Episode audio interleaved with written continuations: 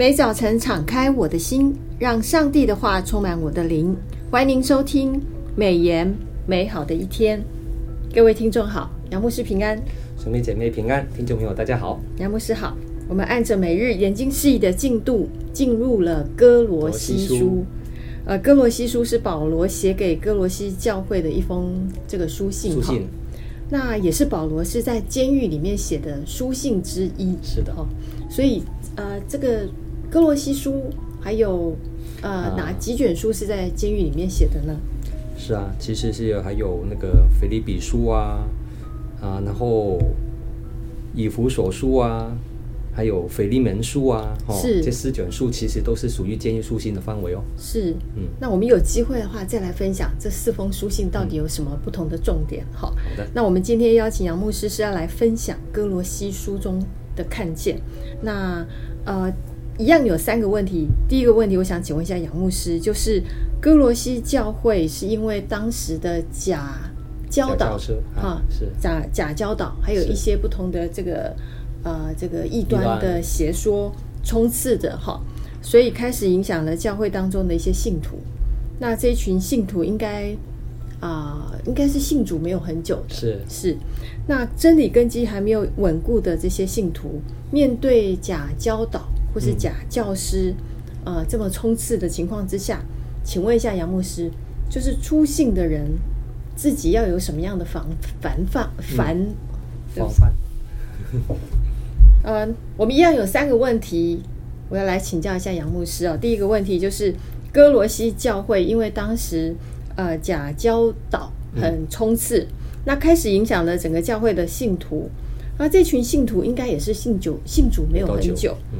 真理根基还没有稳固的一群人呢、那面对这个呃这个异端邪说冲刺，那信主的人要怎么样？就是初信的人要怎么样去防范呢？好问题哈、那保罗其实在第三次的旅行布道，曾经在以弗所停留了三年之久啊，使一切住在亚细亚地区的人都听见了主的道啊，就是以使徒行传第十九章第十节、二十章的三十一节提到的。但哥罗西教会的创始人并不是保罗哈，我们看哥罗西书的二章一节，而可能是以巴佛，嗯，这样个弟兄哈，那就是以西结啊，不是以西结哈，是那个哥罗西书的一章七节啊，第四章的十二十三节啊，这是一间外邦人占多数的教会哈，就是第一章的二十七节，第二章的十三节以及第三章的第七节。那保罗虽然没有访问过啊、他们，但跟教会的关系却非比寻常的密切哈，就是第一章第三节、第九节，第二章的第一节。那其实本本卷书是保罗在罗马监狱当中所写的哈，嗯，哥罗西书的第四章第三节跟十八节，所以哥罗西书是被归类在监狱书信哈。刚刚有提到四卷书哈，嗯，以弗所书、哥罗西书、腓利门书，还有腓利比书哈，都是保罗在同一个时期、同一个地点的著作。这四封书信合称为监狱书信哈。那由于以巴佛带来了教会的金矿。保罗得知教会正受到某一种异端的威胁，所以保罗一方面写信称赞歌罗西教会信望爱的表现，鼓励他们在善事上多结果子；另外一方面，更警戒他们谨防错误的教训，免得失去福音的盼望。那本书的主要目的是对付当时候深入教会的诡谲异端。那虽然保罗未系统的分析这个异端，但由书信当中各种证据显示，这可能是第一世纪初型的诺斯底主义，我们讲的知识主义与犹太教的律法主义的混合的学说。嗯，假教是以知识主义迷惑信徒，以为物质是邪恶的，认为人要借着神秘的知识寻求拯救，脱离物质物质世界。返回灵界的圆满境境遇哈，那美言的作者沈怀恩牧师在六月二十三号的研经释义里面特别提到，洛斯底主义认为创造世界的是最底层的爱安哈，那这个爱安就是上帝与人之间的中保的天使，那这个主义认为克服回到上帝世界的障碍就是洛斯底，也就是也就是。特别的知识，把宗教理性化，而且将人区分为属灵、属魂、属物三种人，使得救成为少数宗教贵族的专利品。此外，假教师将神造的新书升格为神，把基督降格为同等，哈，贬低基督的神性的这样的一个位格。就是《歌罗西书》二章八节提到的，要信徒敬拜天使，以求天人和谐。他们加入了犹太教的律法主义，要要求啊初心者啊加入这个教会的话，那就是其实他们已经从基督里面得着自由的人了。那他们要求他们重新回到苦行啊，就是割礼、饮食的经济，要守安息日啊，就是节期这样的一个奴隶锁链里面。保罗不住地为各罗西教会的信徒代求，为着信徒的灵命、悟性、智慧祈求主，让他们在知识以及能力上有属灵的分辨力。当信徒明白上帝的旨意之后，那便需要在生活当中付付诸行动。然而，正确的生活必须建立在对上帝正确的认识上面。真认识上帝的人，才能够分辨异端。行事为人对得起主。保罗主张人得救、得蒙、受到啊丰盛的生命，是借着啊基督的流血赎罪，罪得到赦免，解决上帝与人和好的障碍，而不是因为获得特别的知识。保罗教导信徒重新认明我们信仰的根基。哥罗西书一章十五到二十节有一个有一段很著名的。基督论啊，就是针对一段的背景而抒发的。他指出，人的追求的天人和谐，也就是天人合一，哈，早已在基督里做到了。他在十字架上已打开了与神和好的道路。耶稣的复活已征服了宇宙间一切邪恶的力量，为人类历史开创了新世纪元，哈，人可以成为自由的新造的人，有永存的天上的盼望了。是，所以这个出信的人，呃，最主要还是要回到真理上面哈，要多多的了解，呃，基督，认识基督，是，呃，认识他的话语，没错，啊、呃，所以要还是要常常读经，没错。那第二个问题，我想请问一下杨牧师，就是我们延续刚刚问到的，嗯，请问一下，那传道人要如何的来防、来兼顾这个出信者的信仰？是哈，这是两面的。除了出信者要更多的读经、祷告哈，认识基督之外，传道人也要做好防范哈。嗯，那我非常赞同美言的作者沈怀阳牧师在六月二十五号的研经事业里面，特别指出科技时代的今天，各种学说、知识。还有就是理学，我们讲的哲学，时时的吸引着人。传统的民间信仰观念、异端邪说等等，一直在教会当中影响着信徒。世间许多想不透真理的人，就只能按着自己的理学认知编编织出欺骗人且违背真理的邪说与异端出来。防备异端及不正确的信仰，最好的方法就是遵行主的教导，而且活出主耶稣的生命。保罗说：“啊，就是在啊，各罗西书二章六到七节提到的，既然你们接受了主基督耶稣，就要靠着他而生活，照着你们所领受的教导，在他里面生根建造，信心坚固，充满着感谢的心。”第六节经文可以翻译为：你们既然接受基督耶稣为主，就当在他里面行事为人。两节经文重复提到一个关键句，就是在他里面，就是在基督里面，在他里面行事为人，在他里面生根建造。这是灵命成长的关键，是传道人带领初心者必须操练的属灵功课。借着信，基督以已经住在我们里面了，是我们的美地了。为此，我们需要照着神的心意而活，活在它里面。第七节一年有三个分词，就是扎根、建造，还有坚固。扎根是完成的分词，表示扎根是一件已经成就的事，但其果效现在仍然存在，好像是一棵树已扎了根，生命继续的流畅。建造和坚固就是现在的分词，表示基督徒的生命要继续不断的建造增长，在信心上继续的不断的坚固。总而言之，基督徒应该在基督里面持续的扎根。我们讲的读经、长进、不断的祷告、坚持信仰，为耶稣做见证，满有感谢的心，狡猾邪恶的撒旦邪灵，一心想做的就是让我们不要在基督里面离开神最好了。以致软弱、沉闷、迷惘。然而，我们不当叫他得逞，倒要常常的转回基督里面，不要停止聚会。住在他里面，就是住在他的身体教会里面，更深的扎根于基督，在基督里吸取生命的力量。当我们越多从耶稣里面吸取力量，越多认识基督。各罗西书一章十五到二十节提到的基督论，哈，更多认识耶稣，就越少被那一些自称拥有生命答案的人所欺骗了。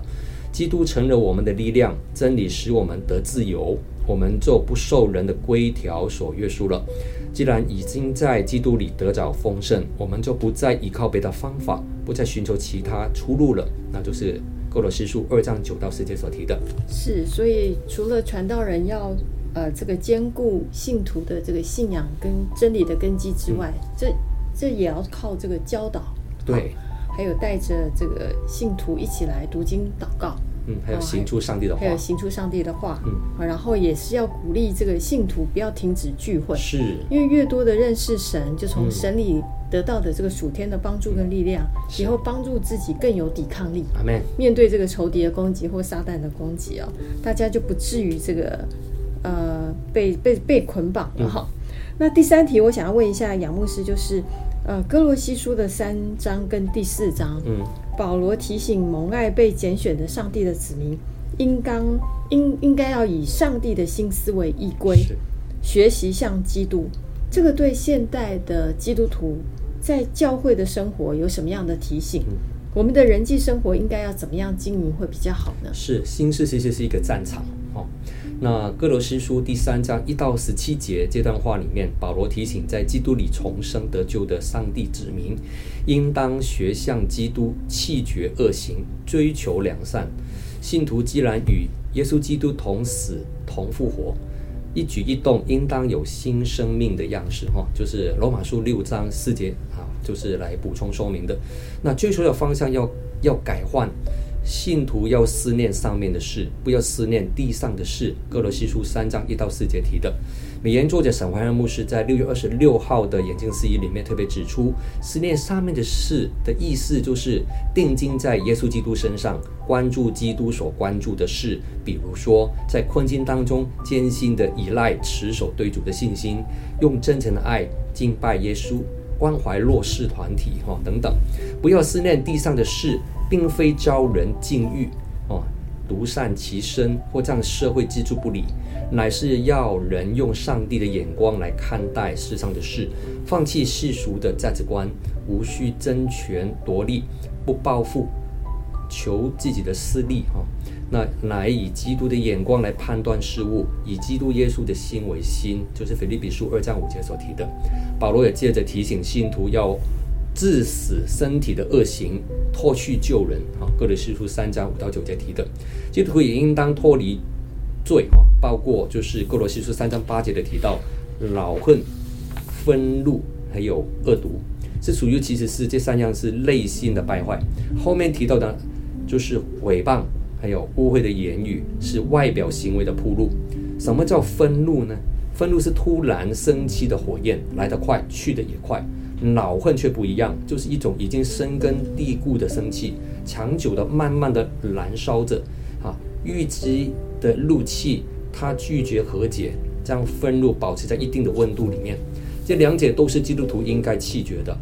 恶毒、诽谤、护卫的言语，都是伤人伤己的话，也都与信上面不相称的。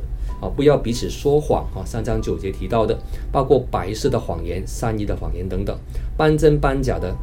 啊，话语都是神不不喜悦的话。完全的诚实应当是基督徒的记号。这段经文提出许多关乎言语的罪，可见信徒在致死旧人活出新人的经历当中，胜过言语上的罪，占相当重要的地位。让我们在开口以前，先醒察一下，我们要说的话是真实的吗？是必须要说的吗？是有恩慈的吗？哦，保罗也鼓励当代还有今日的信徒披戴基督的美德，也就是哥罗西书三章十到十七节提到的阶段的重点，穿上新人。新人是指在基督里的新造的人，不断被神更新，对神的认识啊、呃、日益增加，更趋近神的本性还有心意，就是创世纪一章二十七节，哥罗西书一章十五节所提的。所谓穿上新人，就是哥罗西书三章十节的内容。就是穿上新人的生活，包括怜悯、恩慈、谦虚、温柔、忍耐，就是三章十二节提的，这些都是基督徒应当行出来的美德。但因着大环境所带来的影响，使得教会内部有一些人也逐渐向世界靠拢，以世界的眼光来评断信徒，因此教会内的摩擦与嫌隙就一出而生。尤其在异端及偏差信仰的言论上面，更容易产生隔阂、隔阂啊与对立。保罗明白主的心意，便再次的强调，上帝的选民应当持守圣洁，而且要彼此包容。对于异端邪说中回转的信徒，更应当要接纳、饶恕，而且是啊宽容他们。使他们不被弃绝于教门教会门外，哈，就是哥罗西书三章十二到十三节提的。保罗最后在哥罗西书三章十八节到四章六节教导信徒当尽个人的义务以及本分。每个人在不同的境况下会有不同的身份。保罗以夫妇、啊父母、儿女、主人与仆人之间的身份为举例，要人在不同的身份上做得恰如其分。在思想这几种关系的时候，首先值得注意的是，在每一种关系当中，保罗的吩咐都是给双方面的。妻子有责任，丈夫也有；儿女有责任，父母也有；主人就是老板有责任，仆人、员工也有。哈，在主里面的关系不是单方面的，责任跟义务都是双方面的，彼此都尽自己的本分，才能够达到神盼望的目的。在夫妻的相处之道，保罗要身为妻子与丈夫彼此之间愿意为为所爱的人舍己，才能够有真正的顺服和真正的爱。夫妻良好的关系是建立在爱中的关系，婚姻是互助与合作的关系。在儿女与父母相处之道呢，同样的尊重还有爱来维持两代之间的关系，彼此间建立信任、良好的沟通互动、和谐的关系。用爱心彼此了解包容，以智慧互相帮补，给对方有适当的空间，才是上帝喜悦的事。今日的雇主就是老板与员工相处之道呢？员工能够为老板的益处着想，哈，提出好的建议，表里如一，发挥所长。老板汲取员工为他创造财富，该心存感恩，公平对待所用的人，因材施教训练员工。不拖欠员工的薪资，给予应有的福利和保障。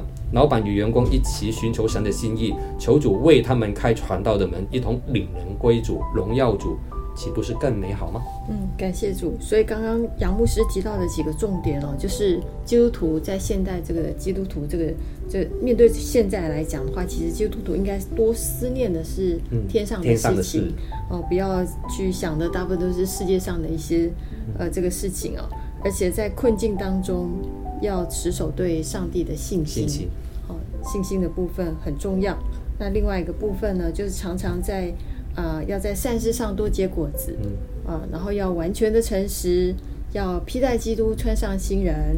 另外一个部分呢，就是啊、呃，我们有不同的位分，但彼此都是双方都要互相是的，这个尽尽自己的本分啊，不能只单靠一方来。嗯、那这样子，我们不管是在教会不管是在合场，不管在家庭，嗯，我们就可以找到一个很好的这个呃这个行事为人的方式，是啊，让我们的生活真的是活出我们的信仰。感谢主，谢谢今天杨牧师的分享。那再次的呃恭喜大家啊，我们已经进入到这个六月份了啊，六月底了，我们已经完成这个哥罗西书。呃，在七月一号，我们即将就是开始启读。民数记就进入我们的第三季，两个书卷，一个是民数记。那八月份我们要来读箴言，箴言啊，这两卷书都是很棒的书卷，请大家不要错过，但更不要错过每周四每周四啊，这美言美好的一天，杨智慧杨牧师精彩的分享。那么我们今天美言美好的一天就分享到此，谢谢您的收听。愿上帝的话语丰富充满我们的生活，使大家福杯满溢。